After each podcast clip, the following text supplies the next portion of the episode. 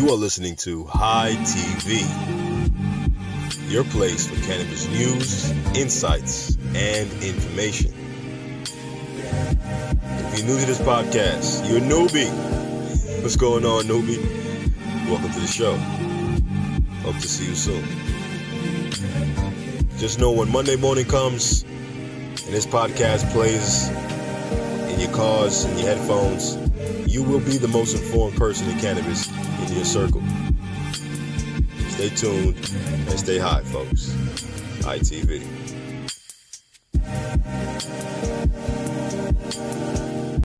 Welcome back to another episode of High T V's Cannabis News Now. And these last few episodes have been unlike other Cannabis News Now podcast episodes. We all know why. What we're experiencing is world-changing, world-renowned, and we'll be talking about it for the foreseeable future. I mean, in the short term, we'll probably be joking around about how we still have some quarantine weight on when we're at the beach, and that's the reason why we're at the beach with a t-shirt on in in the water. Like, nah, you've had that weight for years now. I'm not using that excuse in like twenty twenty-five. Listen, quarantine was five years ago. If you haven't lost weight since then, don't blame the quarantine. But seriously, we're experiencing something now where it looks like we're starting to open up.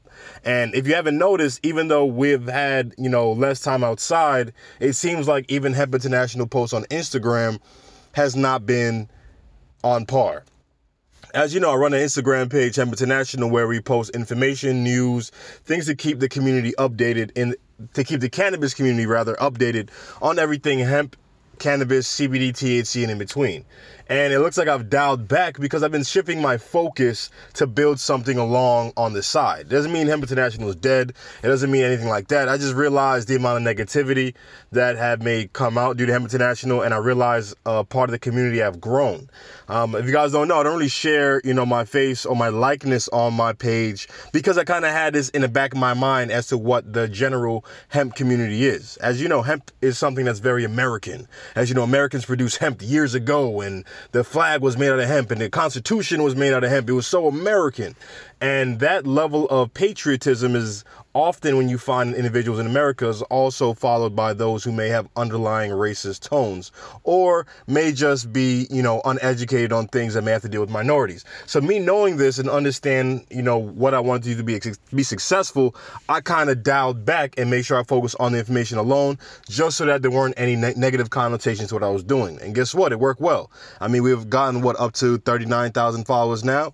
Great. And as of recent, as you know, uh, made some posts that at least was expressing things I felt like I need to bring to the forefront if I'm going to run a responsible platform, right? And after understanding the community I've grown on the Instagram page, it almost made me a bit fall a bit out of love with the community I've generated, right? The, the individuals who I've connected to, the individuals who I've been giving information and helping them out in their education.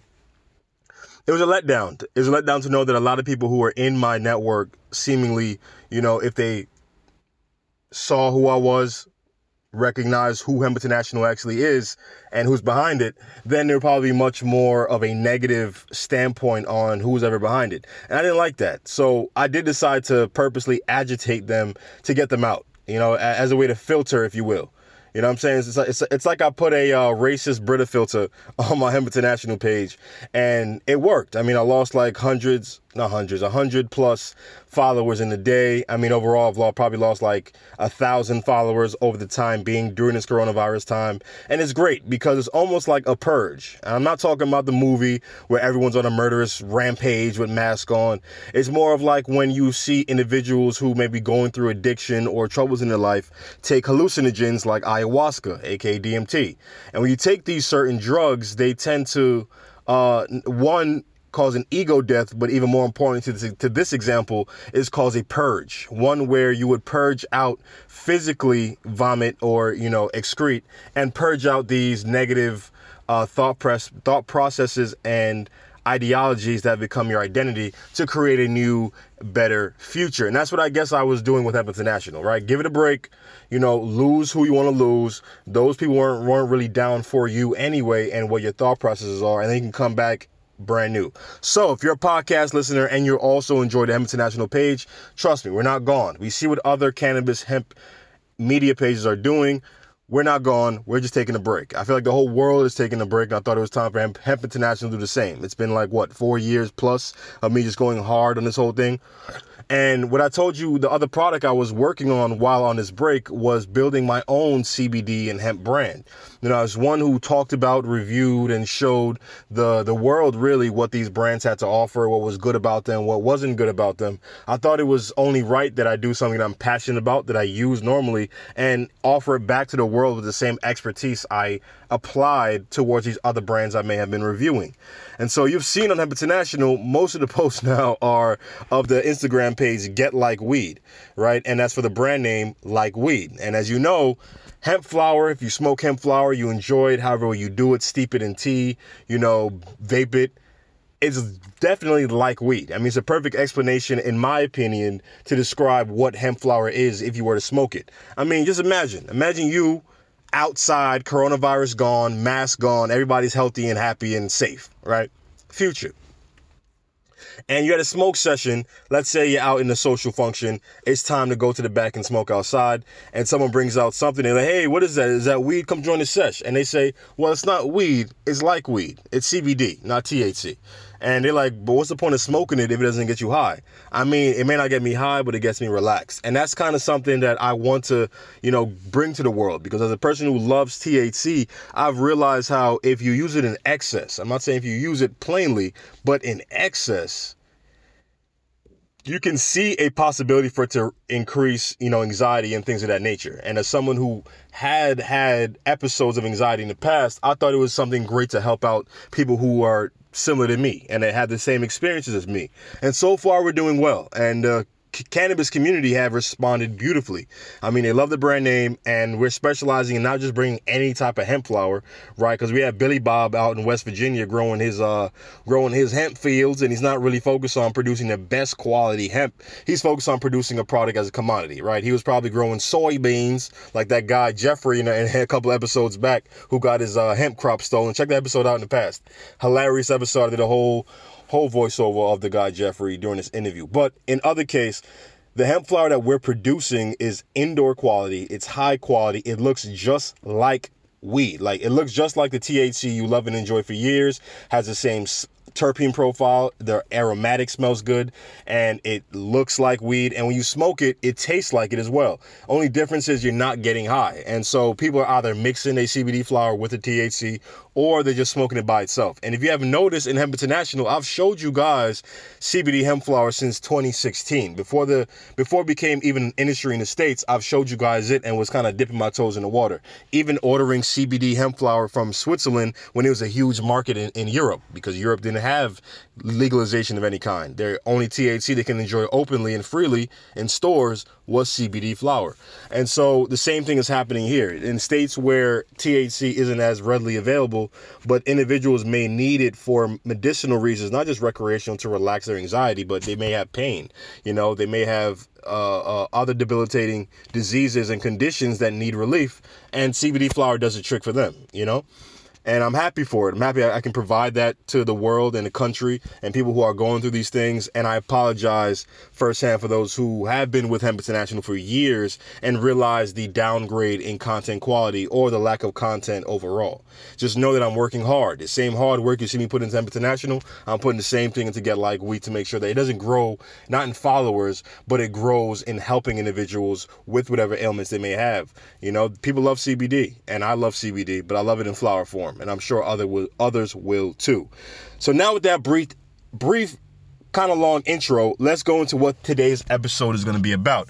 As you know, we do quick hits, and then we're going to deep dive into these topics to make sure you get a full understanding and breadth about what is going on in the cannabis industry. So here we go. Quick hits. Corona news. We're going to touch about what's going on in uh, the M- M M J scene. It looks like similar to what's happening in the pharmaceutical industry. It looks like the industry is transitioning into telemedicine. Instead of going to your doctor's office for any minor ailment that's not coronavirus, you're just going on your phone, you're FaceTiming your doctor, and doctor is going through your symptoms and writing a prescription right then and there, thus keeping both you and the doctor safe from any type of corona exposure. Beautiful. And the same thing's happening in the cannabis market. More on that coming up soon. Okay, we have how San Francisco decides to handle their homeless population. As you know, San Francisco is a tech hub, all right? That's Silicon Valley. That's where all the big bucks are, all right? Billion with a B, all over the place, okay? All the biggest companies you know, they're in San Francisco. Uber started there. Facebook is there, all right? Amazon did not start there, but I'm sure they have an office there as well, or at least some genius computer engineers working with them. But no, But that's not the case. The case is that they're using cannabis and giving uh, cannabis, nicotine, and alcohol to the homeless community while they're in uh, the shelter. Because as you know, these individuals may not be in the right mind state. And when they're in a shelter, not able to deal with their vices or have their vices, they're going to now have an increased level of unrest. And it's not going to be a good case to carry them there. More on that later. Next thing we have, the four twenty numbers is in. As you know, the weed holiday that we all love and enjoy, and I told you guys a nice story about four twenty-two episodes ago, the numbers are in as to how this corona epidemic has affected four twenty sales. Now, before I talk about it, I want you to think, do you think four twenty sales went up, or do you think four twenty sales went down? The answer may not be as easy as you think. All right, we're going to talk about how which state is doing well despite social distancing and quarantining. Who's having the most sales they've ever had since January first, aka when they legalized cannabis? That's coming up. All right, we're gonna deep dive. All right, we're gonna deep dive, deep hit Chicago, whatever you want to call it. We're gonna go into what's going on with High Times. All right, we've talked about High Times before, but I want to kind of deep dive into it because I'll, I'll get into it, man. You guys see what's happening on the outside. I'm sure you have the emails if you're signed up with uh, High Times. You're getting bewildered with them, but we'll get into that later. And last but not least, we have cannabis reforms. Ben and Jerry joins activists in the call for cannabis reforms. And this is happening in California. This is happening in Oklahoma. This is happening in my home state of Florida. All right. Now, first things first, let's start with Corona News. Let's get it out the way. All right. So real quick, San Francisco is offering cannabis and other drugs to help those unhoused in shelter. Excuse me, those are unhoused shelter in place. Like I mentioned before, you know, San Francisco has a high amount of taxes because they have high earning individuals. So that allows them to have the money available to treat their homeless a bit better than other cities in the country. You know, it's similar, put it this way, cops get paid off of the taxes of the local individuals in the area. So with that being said, you can imagine Beverly Hills has the highest paid, one of the highest paid rather, police officers in the whole country simply because their residents are of high income and therefore their taxes are a high income. So those individuals are, get, are driving around in much more expensive cars, they have much more expensive tech, and they have much more expensive salaries. And that example is, is used to say, The example used to say, the example is used to illustrate, rather, that San Francisco has the funds available to provide the homeless with these vices so that they can be comfortable, at least during this coronavirus. And it's interesting. I remember there's a few conspiracy theories going around as to why the homeless individuals aren't catching corona. I mean, I don't think that the homeless people aren't catching corona. And because you think it's not being reported, that it's not happening, just just think about it. Think logically. If if, if individuals are homeless and they're out on the streets, they don't have medical insurance. They can't just check into, you know, a regular hospital and get treatment because they need health insurance. And so they may have coronavirus, and a lot of them are probably just dying out in the streets. I mean, it's sad. It's really is sad. It's sad to see how we treat animals in this country better than we treat people. But that's another episode for another day. I realize every time I say another episode for another day, the episode never comes. But I promise you, they're coming. If y'all could put together a compilation of the times I said another episode for another day, I'll go ahead and go ahead and I'll go ahead and do them. Give me a list. I'll do them for you. Uh, but yeah, shout out to San Francisco for treating their homeless individuals the right way and doing their best to make them comfortable during this coronavirus.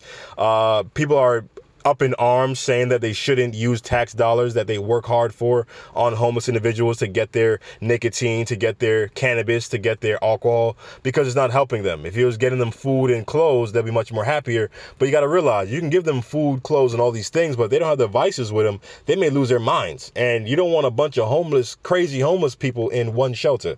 I'm sure it's going to look like Hunger Games or something. You know what I'm saying? Like one last cigarette in the homeless shelter. All right, no, that's that, that's a bad joke, bad taste. But anyway, back to what I was saying. Corona news. Next up, we have M J M M J State's pivot to telemedicine. All right, you guys know what telemedicine is. I already explained it. You FaceTime your doctor. You're in your house in your pajamas. Your doctor's in the pajamas too. But chances are the doctor got on a nice shirt and his lab coat or her lab coat, and they're in the pajamas too. Right? They're just looking more professional on the top end of everything. This is what hospitals are doing to lower the spread of coronavirus and protect both its employees and the doctors and civilians in us, me and you, who may want to contact a doctor about a sore throat or migraine or any other ailment you may be feeling, but you can't go into hospitals and doctor offices because you're afraid of getting corona, which is much more deadly for some people. And so it looks like the same sentiment is being seen in the M M J industry. And it's amazing. It's amazing that technology can be implemented in this way to allow cannabis to be spread in the way it is. When I was working at a medical marijuana company, it was amazing to me to see how advanced this thing has come. And I didn't, I wasn't even, wasn't even in rather a recreational state, but still we were able to have people call us up, order their cannabis, come to the dispensary, pick it up, they're on their way, right? We can set up their order for them and have it ready by the time they come up. And that to me was amazing. And in a way that was telemedicine, but this one is even better because you can get your cannabis prescriptions, all right, via the phone. Instead of the doctor having you come in and talking to you and having you pay the fee, you pay the fee online. I guess somehow your doctors get your medical history. He or she makes you available to get medical marijuana, signs you up, and you're good to go. So I'm sure we're going to be seeing a rise in medical marijuana patients during this time because I'm sure people are now exploring. They're bored. They're more fascinated. They want to try something new. I mean, how many times can you watch Netflix until it's like, yo, there's nothing else to watch? You know what I'm saying? Because you're stuck at home. You're, at, you're in the house, bored, bored in the house. All right. So this is probably going to have a positive impact in the future, even when corona passes by, even when this dark cloud that floats around us that has us wearing masks. Yeah, I'll tell you a funny story. So I'm eating pizza. All right. My, my grandma says, yo, Des, I want some pizza. Can you bring me some pizza? I'm like, I got you. I got you, grandma. No problem. I go, I go to the nearest place around me that makes pizza, like just like they do in New York City. I mean, it's on point. All right. I mean, like we're in Florida and you're a New Yorker. You understand that pizza that tastes like home is very rare to come by. So this is one spot where both of us who used to live in New York City go to eat pizza because it gives us that kind of feeling of being back in the Bronx and having pizza readily available everywhere of the highest quality, best in the world. So we go to this shop. The owner is from New York City. I pick up the pizza. I deliver it to grandma. We're eating. Now, here's the funny part, all right? I just mentioned masks. So we're all afraid of corona, but I realized as time passed by, it looks like everyone is getting more comfortable with coronavirus, right? My grandma knows that, you know, I'm, I'm, I'm an essential worker now, so I'm out in the world, moving around, I'm not just stuck in the house, and I can be potentially contaminated with coronavirus, right? So as we're eating the pizza that I delivered to her, she takes off her mask, takes a bite of the pizza, and puts her puts her mask back on to stay safe. Like imagine someone with a with a with a curved curled pizza in their hand. All right. They're about to eat the pizza. They take their other hand, lower the mask, take a bite and pull the mask back up. I'm like, yo, grandma, what you doing? If I had, a, if I had the virus, you would have known by now. I mean, come on. Do you really have to do that? Like, enjoy your pizza. She's like, hey, listen, it's going to kill me, not you, baby. I'm like, all right, all right, all right, you got it. You got it, grandma. But anyway, back to what I was saying. So it's going to be amazing to see as we get more comfortable and more healthy and more, uh, or excuse me, less anxious about the coronavirus to see if this will persist. I think in the M M J market, this will increase M M J signups. I think it would increase, you know, cannabis ordering. As I told you, what we were doing was over the phone. Imagine you could FaceTime somebody face to face. You're much more comfortable talking face to face than you are on the phone because you're seeing the person, you're building rapport, you're building trust. And from, as a businessman, from a brand perspective, if you can have friendly faces with friendly voices and a friendly personality to match, right? and you're selling cannabis to these older individuals who may have some apprehension when it comes to medical marijuana and cannabis overall, that can do wonders to opening up and making them more comfortable, because instead of them just talking on the phone and hearing a voice, it's like they're talking to their grandson or granddaughter, and they can trust their grandson or granddaughter who has all the information needed about cannabis, and they can build that trust. And trust is everything when it comes to a business, especially cannabis, and especially in states like Florida where we have a large older population who need cannabis. And speaking of which, there's some things changing up in Florida. We're going to get into what's happening in Florida pretty soon. Stay tuned. All right, moving on to four twenty numbers are in. As you know, four twenty is a time where all of us buy up the weed. All right, we do things we don't normally do every day. Because if you smoke weed every day, what are you going to do on four twenty? You're just going to smoke more weed than you normally do, right? We're probably going to roll a cross joint, you know, do something silly.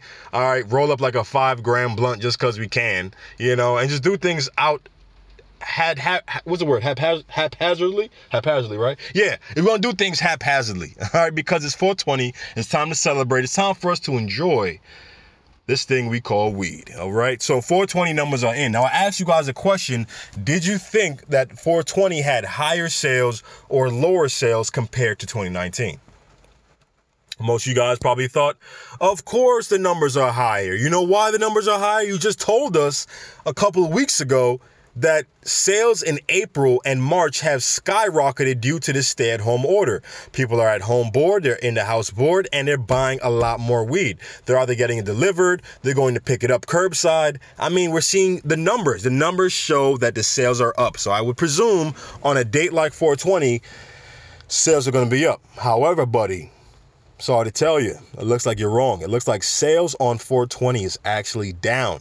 And it's down, which is a surprise to me too, because I also, I told you guys information, right? I showed you guys on, on Instagram, on Hemp International, that sales after the quarantine was implemented by these states caused a surge in cannabis sales because, because people were hoarding. They, they, they thought that weed wasn't going to be available. It was going to shut down soon. I mean, they were told that cannabis was an essential business and they got to remain open. They're not like restaurants, who I'm honestly deep down very worried about the restaurant industry, because even in states where things are opening up slowly, these restaurants are only able to stay around or have capacity upwards of twenty to thirty percent. And a lot of you guys know, if you have experience, you've probably worked as a waiter or waitress. These restaurants are barely struggling to survive at ninety, one hundred percent, you know, occupancy. So imagine what's going to happen when these guys hit are only allowed thirty percent occupancy. They're not going to have the sales. They're not going to have the numbers. And guess what? Rent is only being canceled in New York City for the month of March, and they're considering doing it for April. All right.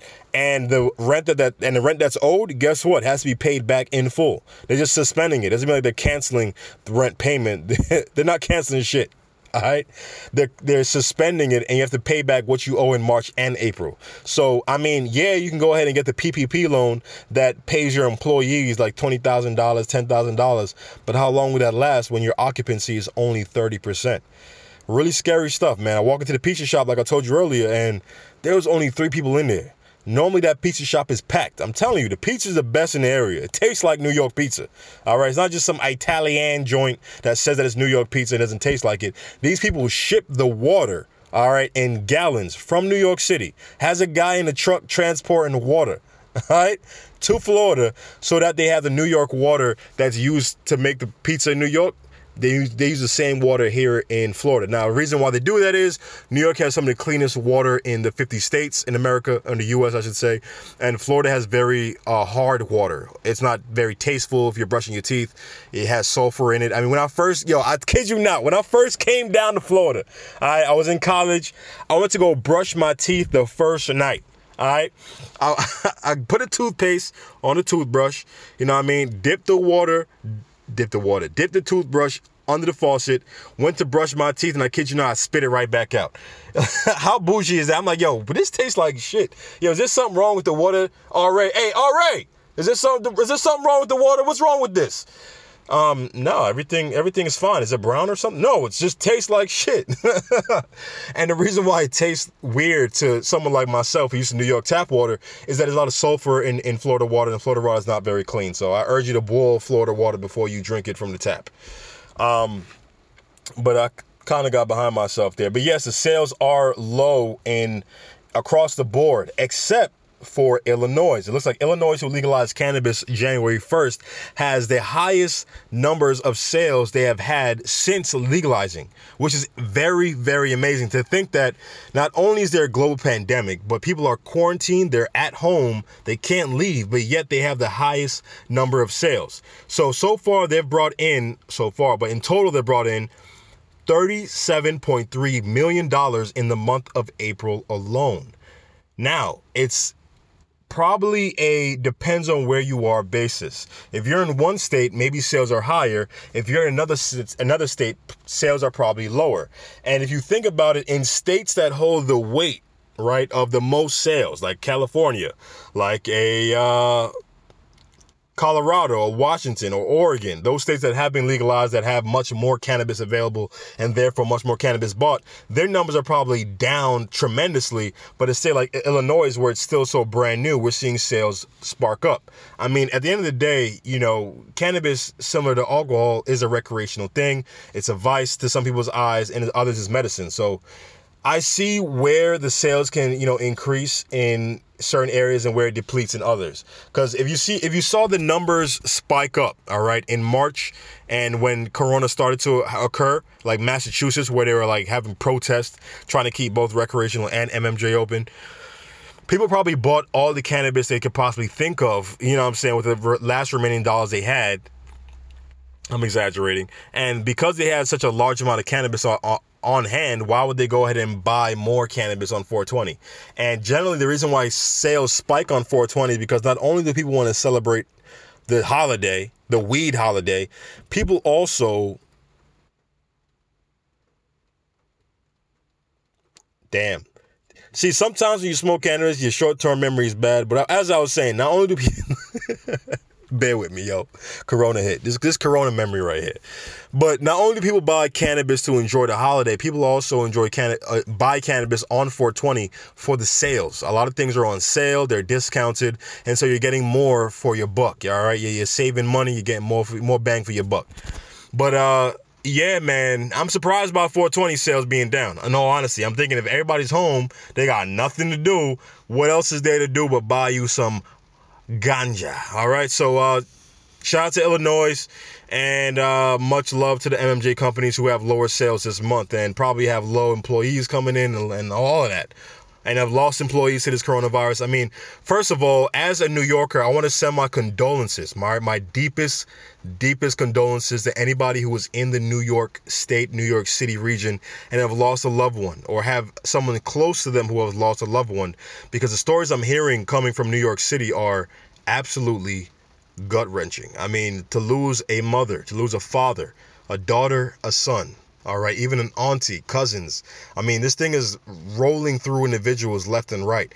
And if you're out there listening and you have, you know, health ailments that make you susceptible, please, please be safe, because these stories are no joke. I mean, C N N is doing a great job of putting fear back into the American people just as the country's opening up. As you know, I don't know if you know, C N N has posted a video coming straight from Ecuador showing bodies being piled up. Uh, a son was trying to find his father to determine whether his father is one of the bodies being thrown into the truck of bodies, and to no avail, right? And the reason why, that, as you know, if you're diagnosed with coronavirus, your family can't come see you in your last moments. Your family just has to get notified that you have passed, and they will go ahead and cremate your body and or dispose of it in another way. So with that being said, again, this is my little moment to say stay safe, you know, all that jazz, you know. And oh, in cannabis news, cannabis has been shown to help, not prevent, but help strengthen your ability to fight off the coronavirus. Now you're like, High T V, why is that? How is that possible? Isn't corona, isn't corona something that affects your lungs? Doesn't cannabis inflict your lungs with the flakes of ash and amber that go into it every time you smoke? You're absolutely right, and that, yes, that can make you more susceptible. However, the natural biolistic Biolistic, the, the the natural biological response by the body that ingests cannabinoids that come from cannabis is to do what, my friends and family? homeostasis. All right. Homeostasis, as you know, is a fancy bi- uh, biology term that means body imbalance. All right. Homeostasis, body balanced. So with that being said, if your body's in balance, it can help your immune system, you know, get to a level in which there's decreased inflammation. As you know, inflammation leads to diseases, and inflammation can lead to a lot of other chronic ailments. So if you can lower your inflammation that can come from in taking C B D, C B G, or T H C, you can go ahead and increase your ability for your immune system to work without having causing much damage. As you know, when your immune system is pumping, it causes a lot of inflammation. Now, think about this. Your immune system, your white blood cells, like a car. It's a white van, but not the creepy kind, like the, the one that's like ice cream on it. I don't know where my brain went just now. But imagine your white blood cell. Follow me, follow me. Imagine your blood cells are a, a vehicle, all right, a white vehicle that every time it does work, every time this vehicle has to travel to fight off this disease, it expels uh, fumes, right? Cars expel fumes, A K A carbon monoxide, or whatever you want to call it. And cells excrete waste that can be very damaging and toxic to the body, especially in excess. So if you're fighting off the coronavirus and you're expelling these uh, waste from these cells from doing work, you're then creating inflammation in the body, which can then cause a bunch of other issues. So if you can decrease inflammation overall, you're allowing your body to do its thing without having to worry about the ramifications of fighting said disease and or ailment. Just a thought. The study actually just came out. I'll probably post it on Hemp International tonight because I told you guys on the podcast on Monday. But uh, look out for that Monday uh, Monday evening because I, I, I work now. I work eight to six. It's crazy. But uh, back to the next story. All right, we're going to deep dive on High Times and their fuckery, in my opinion. But before we do that, let's go ahead and take a break. And when I come back, we're going to talk about the cannabis reforms, what Ben and Jerry is doing, what's happening in California, and what's happening in Florida. And then we can deep dive into what the fuck happened to High Times. Jesus Christ. Welcome back from the break. Don't you guys hate it when you have somebody that steals your lighter? Like, you know, you you... are nice enough to be social to lend a cannabis hand to another friend of yours, and next thing you know, a lighter goes missing. And here's the thing about lighters. You probably have many of them if you're a cannabis smoker, so you're not tripping over it, but maybe you just like this lighter a little bit more than the rest, right? This one looks cool, the fire's great, whatever it is. Whatever you have connecting to that lighter, you like that one the best. Maybe it's the color. You like green. Go figure. But then next thing you know, you in a sesh, probably days, weeks down the line, you smoke with his friend again, and next you know that lighter is gone. Don't you hate that?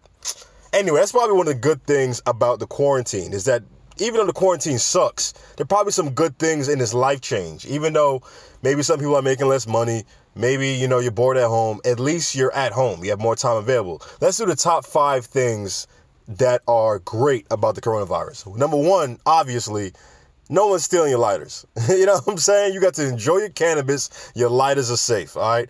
Hide your kids, hide your wife, hide your lighters. And now you don't got to because you were at home during the quarantine. Next up, you get to binge watch all the shows you didn't really get to watch because you were so busy. Life got you pulled left, right, up, and center, and you don't really have time to really sit down, relax, put your feet up, and watch the shows you have interest in, or movies, or catch up on things you wanted to watch. Now you can catch up on everything you didn't see, and you have more time to enjoy it. Next up, food. You guys are probably trying recipes you wanted to make. You guys have time to look up recipes, make them, and let's be honest, we all love food. And chances are you're a cannabis user, you got the munchies. So you're going to go ahead and enjoy this cannabis the best way you can by making up some fire-ass recipes. Or get creative, right? That's three things. Number four, no traffic. There's nobody on the roads right now if you're driving. You don't have to bump your horn at some idiot. All the idiots at home quarantine. You know what I'm saying? No, that asshole that cuts you off for no reason, or just tailgates you way too close for no for no reason at all, or just general traffic on the road being stuck there bored. You don't have to worry about that. Quarantine. It's either you're at home not driving, so you're not getting stressed flipping off that guy who who you flip off every time. It's the pickup trucks. For some reason, pickup trucks are always the worst drivers ever, and always have a Trump sticker on the back. But anyway, that's number four. Number five, the fifth thing that is great about the quarantine. You know what? Maybe I can't come up with this one. I'm putting the onus on you. If you can give me the fifth of top five things that are great during this quarantine and maybe you're personally enjoying and maybe others, we'll go ahead and try and share that somehow. Either on Instagram, if you hit me up on Hemp International in the D Ms, I'll answer you. I'll let you know which, I'll put up the fi- the five top things that's great about cannabis, or excuse me, great about quarantine, and I'll include your this and tag you in it. And maybe I mentioned on the podcast if it's good enough and relatable. Anyway, now that you're back from the show and we're kind of, you know, brought ourselves to somewhat of a comfortable conversational medium, because I didn't want you to come back from the break and I'm just, blah, here's the news. You know, I don't want to be all up in your face. I don't want to do that. You know, I want to keep keep it cool with cannabis users. Cannabis got the C in it. C stand for cool. Even though that C stand for corny just now, so I have no clue why I even said that. But into cannabis reforms. We have talked, we have, uh, Uh, Ben and Jerry joining the action of reforming cannabis. We have Florida deciding to get into the fray and also California. Now, as a blanket statement, you know what's been happening with can- with cannabis legalization. It almost seems like they made this industry to fail, or they made this industry with so many hoops to jump over, and it's with well-due reason if you understand what's maybe going on on the back end. I mean, you know, as mentioned in many podcasts, politicians make laws. Politicians are also persuaded by companies who have money. Money is one of the most ultimate persuaders. All right. And you have an industry that's poised to make so much money. That money isn't being made and poof out of nowhere. It's taking money from somewhere else to pull it into this industry. And naturally, we all know what those culprits are, right? The pharmaceuticals, yada, yada, yada, and yada. Cannabis takes money out of many people's mouths. I mean, food, but you get the idea. So that being said, we want people in the cannabis community want change, all right? People want to see better access into the industry. People want to see better products, and people want to be entrepreneurs. However, cannabis has seeming, seemingly through legalization, probably the rushing of legalization due to a potential capitalistic gain, that is, I'm about to make a company, I'm getting so many founders, I'm generating all this cash needed to form a cannabis company, and it's not legal yet, but I have everything ready. I have the warehouses, I have my potential growers who may be hired, I have everything planned out from seed to soil to employees, right? That, that takes a lot of money in planning. Money is here in my pocket. Now, in order to get cannabis legalized so I can get all of what I just spent to fruition, I'm going to go ahead and you know, fund money to these groups. I'm going to go ahead and lobby. I'm going to do all these various activities that can fast track legalization, which as a community we love, but the fast tracking of cannabis legalization also led to it being only good for those large privatized companies, those vertical integration companies. And one of which, which I've mentioned numerous times on the podcast, is Florida. Is Florida. Florida's medical marijuana, not recreational. So it's legal, but it's only halfway there. It's not at the end goal. And due to that, the customers or patients have to pay this money every single month, and they have to jump through their own hoops in order to even use the cannabis in the first place. It's not like it's recreational where all you need to be is twenty-one. Next up, those individuals who produce this quote-unquote medicine to these customers, quote-unquote patients, is another hoop that they have to go pay all this monies and dollars to, so it does not allow small businesses to enter. Excuse me. So two courses, two cases rather, arose in order to determine that Florida medical marijuana operations are deemed unconstitutional to the state of Florida. And the reason why they're saying this is it, the vertical integration business that's allowed to flourish while the others are able to drown in murky waters is the fact that if you let the big companies grow, you allow more money to your pockets because you can control where the money's going. If you allow horizontal, you know, businesses to occur, that is, I'm not just, you know, growing the cannabis, I'm not just doing the branding, I'm not just a dispensary, so I'm retail and I'm I, and I'm the manufacturer. So you don't have any of these middlemen in between. You're now allowing these one and few companies to exist to eat up all the market share. And the big companies are worried that the horizontal companies, the smaller ones that are doing the middlemen jobs and whatnot, they're going to eat away at their profits, they're going to eat away at their sales, and they're probably going to sell a product at maybe, who knows, a better quality, right? If you're growing in smaller amounts, you make better food. If mom is making home homemade food for you when you was a kid, I guarantee you it tastes better than what you had at lunch made for the masses. Just the honest truth. So in one case, I'm going to read, involves whether Florida's vertically interracial, wow, interracial, what? One case involves whether Florida's vertically integrated business model for its M M J industry violates the state constitution. Next, the other involves whether a recreational marijuana ballot proposal can go before voters in years. So on the bottom note, yes, it's unconstitutional. So this case is probably going to be one. And two, is going to lead to a lot more other cannabis businesses arriving. Now, three, what I think personally, not based off this article, my personal opinion, is that, look, once you allow horizontal businesses to occur and not just vertical, the vertical The same vertically companies, uh, as I just explained, who has the finances available to persuade a law to become, you know, l- legal for their own gain, can also persuade them to pr- pursue something else like recreational so that they maintain the market share they're afraid to lose, right? Now, if they go full recreational, you allow horizontal, because you're the biggest and the baddest, you can go ahead and acquire all these other companies. If you're producing medical marijuana, it's not about company acquisition in a way. I mean, you can, but it's not really the main business model as recreational. It's more about having the being compliant, you know, following everything needed to be in medicine, whereas recreational just producing a product for a profit, which these medical marijuana companies are doing, yes, but they have to make sure that they are medicinally profound and they follow all rules and regulations and stipulations meant by the governing body of that state. So instead of me just rambling on about this, what I'm really getting at here is that, yes, there's an opportunity for horizontal businesses in Florida to grow and flourish once this case is won by those parties who believe it's unconstitutional. Yeah, I'm saying it as if it's already true, but I, I think it's honestly going to happen. It, it really is unconstitutional, and Florida makes more money if they allow it. And secondly, if the recreational vote comes in, Florida can already prove that they're going to make tax money. Florida can already prove that they're going to get money from from travelers and tourism in the future. Why? Florida has some of the highest amount of tourism in all of the state. Number one, probably being to Disneyland from around the world.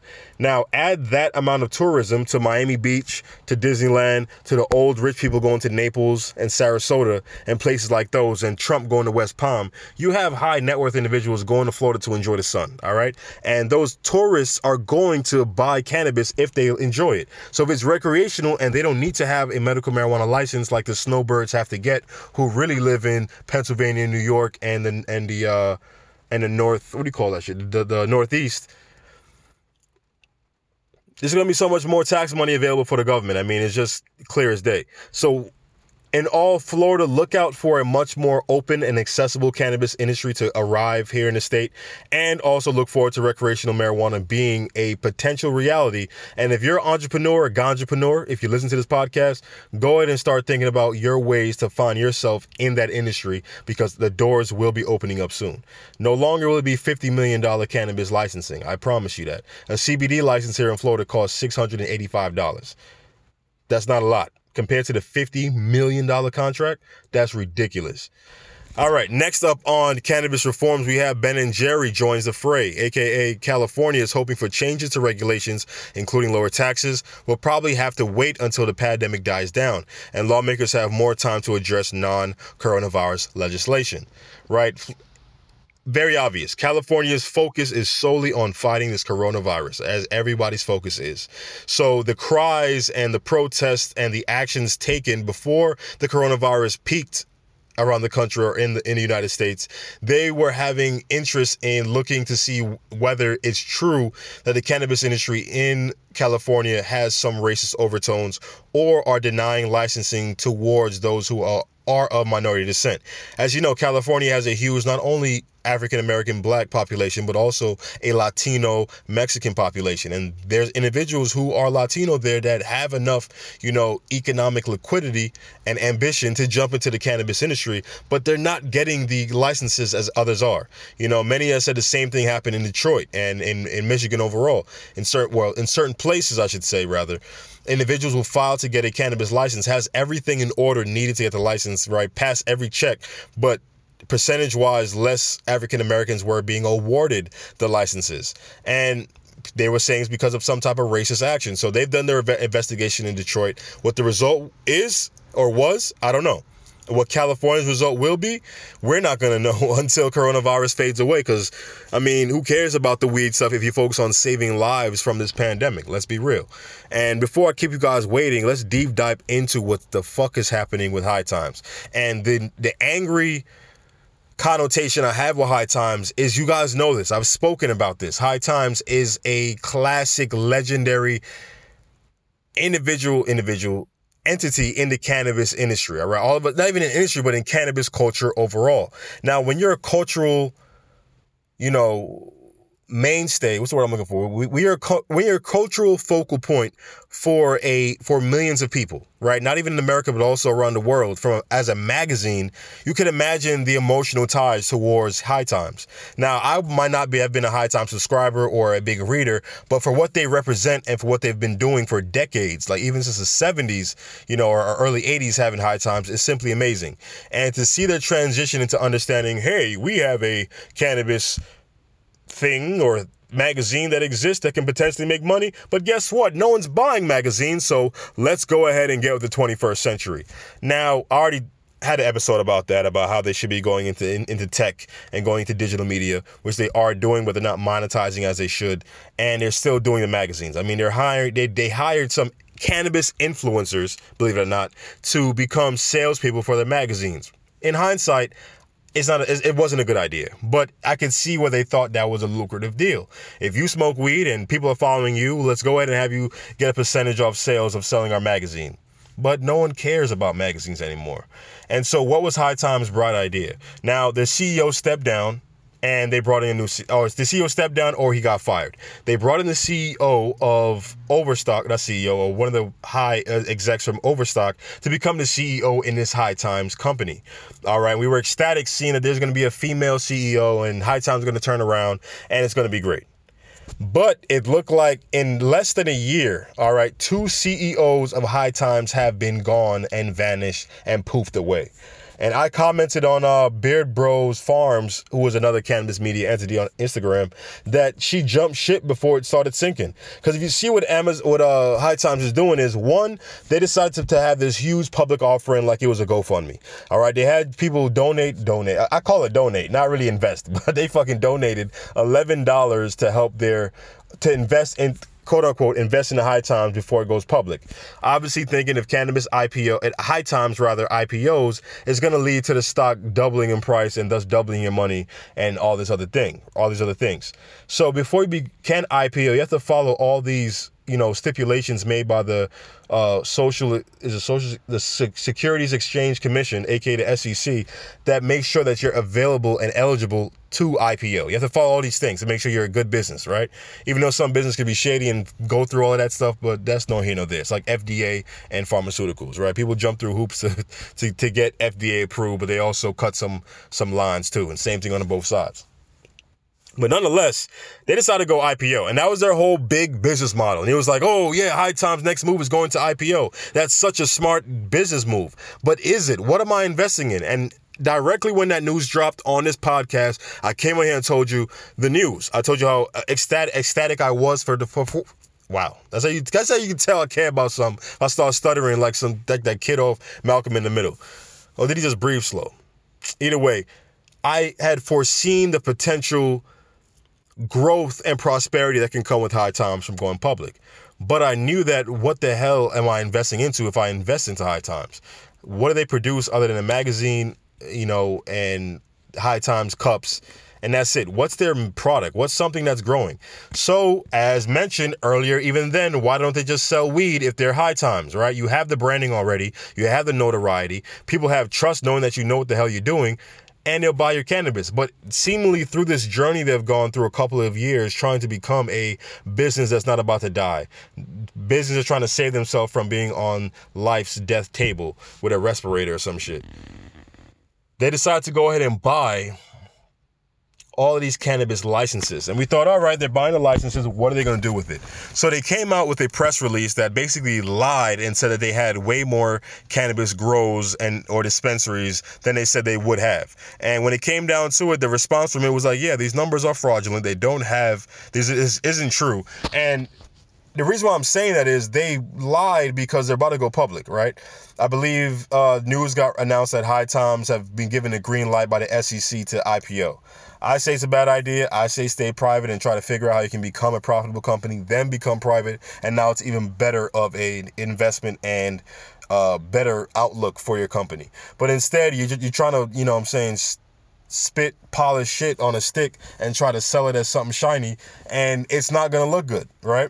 So, all right, they've gotten a few licenses, they've gotten a few dispensaries, and they've gotten a few grow.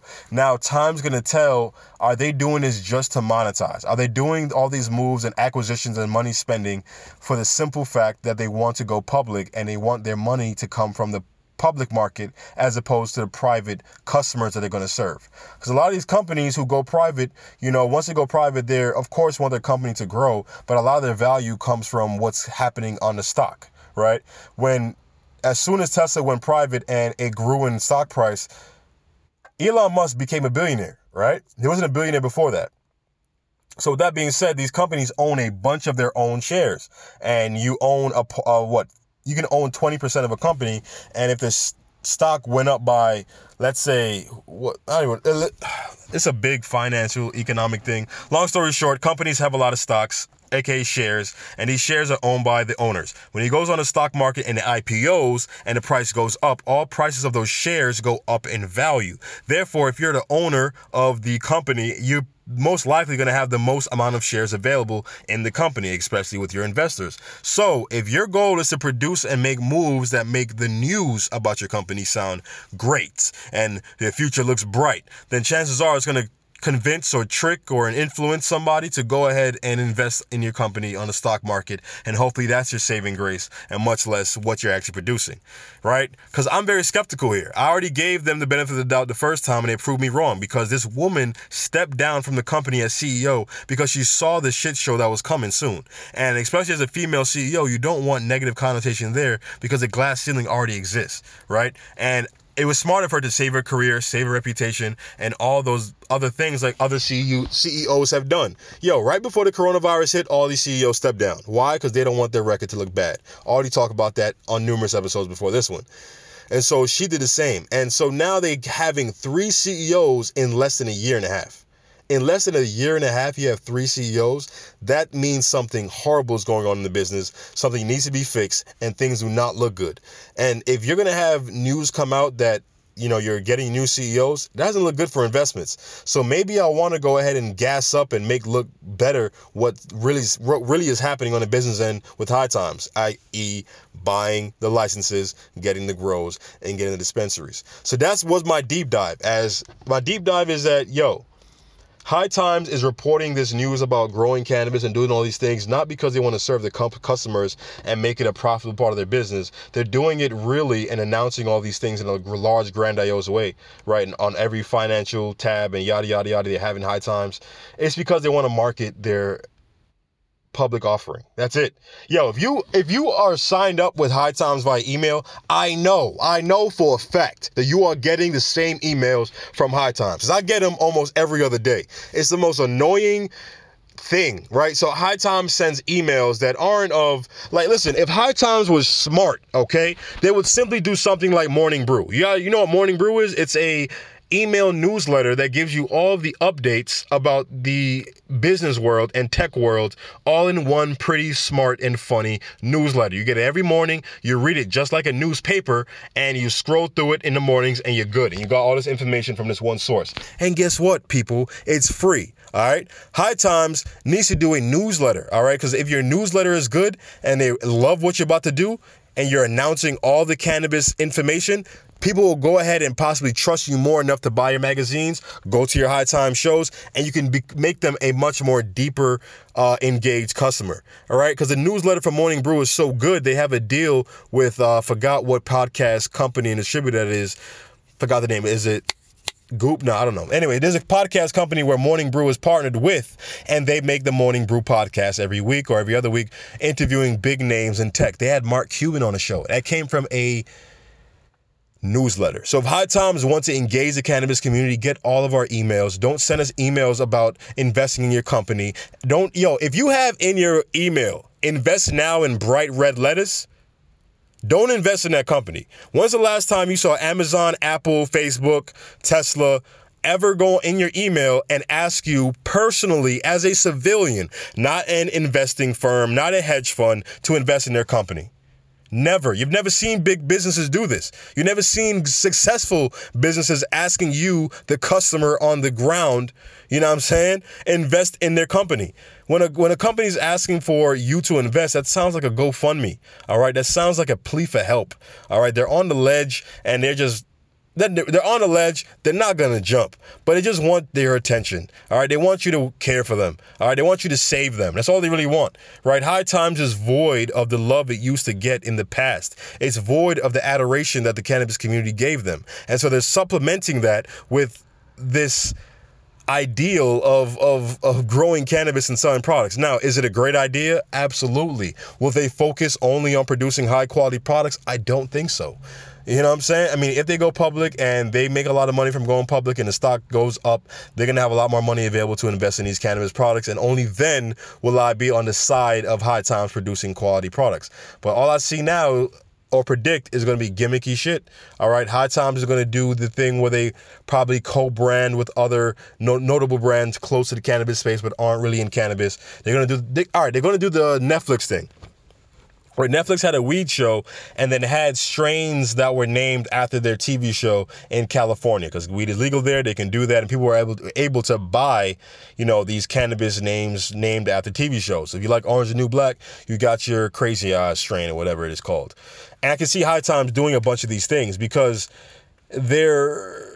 notoriety isn't fading. No, no, their notoriety has faded. Their respect has faded, but they do still carry clout in the industry. They still have validation. So all is not lost. All is not gone. And there's still a way to make it out of this, High Times. I'm speaking to you directly. High Times, if you're affiliated, know that you have the ability, you have the potentiality to gain back all of what you lost in the form of trust and love from the cannabis industry and adoration. It can be brought back. But make sure when you produce any product, not just a magazine, it's of high quality. That includes a flower, that includes a dispensary, that includes every touch point you're going to have. Because as you know, this coronavirus is killing off the local newspaper businesses. All right. So bad that Facebook has to donate money to some of these businesses because it knows that it's taking money out their hands. So High Times, what are you going to do? Focus on IPOing or make a good product? We'll see. We'll see. So that has been another episode of High T V's Cannabis News Now. Just a quick recap. If you're only checking back on the second half of the episode, why would you do that? I don't know. Just scroll back to the front. But anyway, we have Corona News. San Francisco is giving cannabis and other drugs to help unhoused, sheltered-in-place homeless individuals. They're giving them, they're giving them their vices to keep them calm and cool and behaved, much more importantly, while they're in the shelter during this virus. All right, M M J's pivot to telemedicine. You're on the FaceTime with your doctor. You're able to get your weed prescription and get your weed delivered all at the same damn time. four twenty numbers are in and they're not looking good. All right, we may have been up and high as hell doing four twenty, but all them prices, all them sales, they went low, or the revenue went low. That was almost a great little pun, but whatever. So yeah, sales are low on four twenty. Uh, adult use marijuana sales in Illinois has been the highest it's ever been, even though we're on a pandemic and even though things are locked down. So maybe things are going to look bright for Illinois once everything opens back up, right?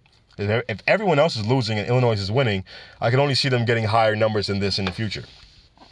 Next, not next, we deep dove into High Times and talk about how, again, they have failed all of us in the cannabis industry. I mean, they're still producing a magazine. They're still being true. But it looks like they're focused more on making monetary moves and not really connect to the culture. I'm not seeing High Times connect to the culture as it used to. Yes, they have High Cup, the High Times Cup, and they, and, and they give all these awards. That's their best touch point. But business-wise, I'm seeing things I just don't like. All right? And listen, I'm not going to tell you not to invest in High Times stock, but I'm just saying, from my perspective, I don't like it. It doesn't look good. All right, Ben and Jerry's and a bunch of others are joining people around the country who are trying to fight cannabis reform. They're trying to change things, make things more available, make things more fair, and, and basically clean up the industry because, honestly, cannabis is an industry created almost to fail. So many arrests, so many, so many, so many more cannabis arrests, and so many more cannabis business failures. especially after this coronavirus, if you couldn't survive the loss in customer capacity. And last but not least, we talked about Florida. Florida High Court considers game-changing marijuana cases. One, to make it more horizontal, and two, to make a marijuana ballot for a recreational in a few years. And the fact that you have more horizontal businesses in that one case, that maybe one can lead to the diminishing of vertical businesses like MedMen, who just recently closed down five. Yep, one, two, three, four, five Florida cannabis medical marijuana shops recently. So now, lot not looking good for, yo, that shit was crazy. You heard that? Not a lot of cannabis uh, vertical businesses will fare well, but we will see. So again, you can't say I again come in here and give you guys an episode. I dropped the episode on your head top, and I feel like it was a good one. If you enjoyed this episode, go ahead and share it on Twitter. Go ahead and share it on Reddit or whatever group you're in, and let people know that there is a cannabis podcast where you can learn, where you can listen, and where you can enjoy and maybe even be entertained for a while, either informationally or funnily. Is that a word? Funnily? Funnel, funnel cake. Anyway. That was corny. Anyway, next, share podcast. Follow us on Shopify. Shopify. Follow us on Spotify. You see where my attention is. Subscribe to us on Google Play. And go ahead and uh, share the podcast on Facebook, yo. I love you guys. Shout out to y'all for listening. Yeah, came in heavy. Always do. Much love. I mean, oh, last but not least, check me out. I, I featured on the podcast. Yes, your boy, your boy High T V has been on the podcast, a k a. Des. It's a Green Bakers podcast. It just came out on Thursday. Yours truly is on the episode. We talk about a bunch of different products, a bunch of different topics. My brain is completely on something else. Sorry about that. But uh, yeah, we're on the podcast. We're talking about topics. It's fun. It's engaging. And it's only the first half. I'm, I'm sure the next... or it's part two, will be released on Thursday, so stay tuned for that. If you haven't got enough of me now, go ahead and check me out on the Green Bakers podcast on Spotify and wherever you listen to podcasts. I am the latest episode. This has been another episode of High T V. Thank you for listening. Stay tuned. Stay high. High T V.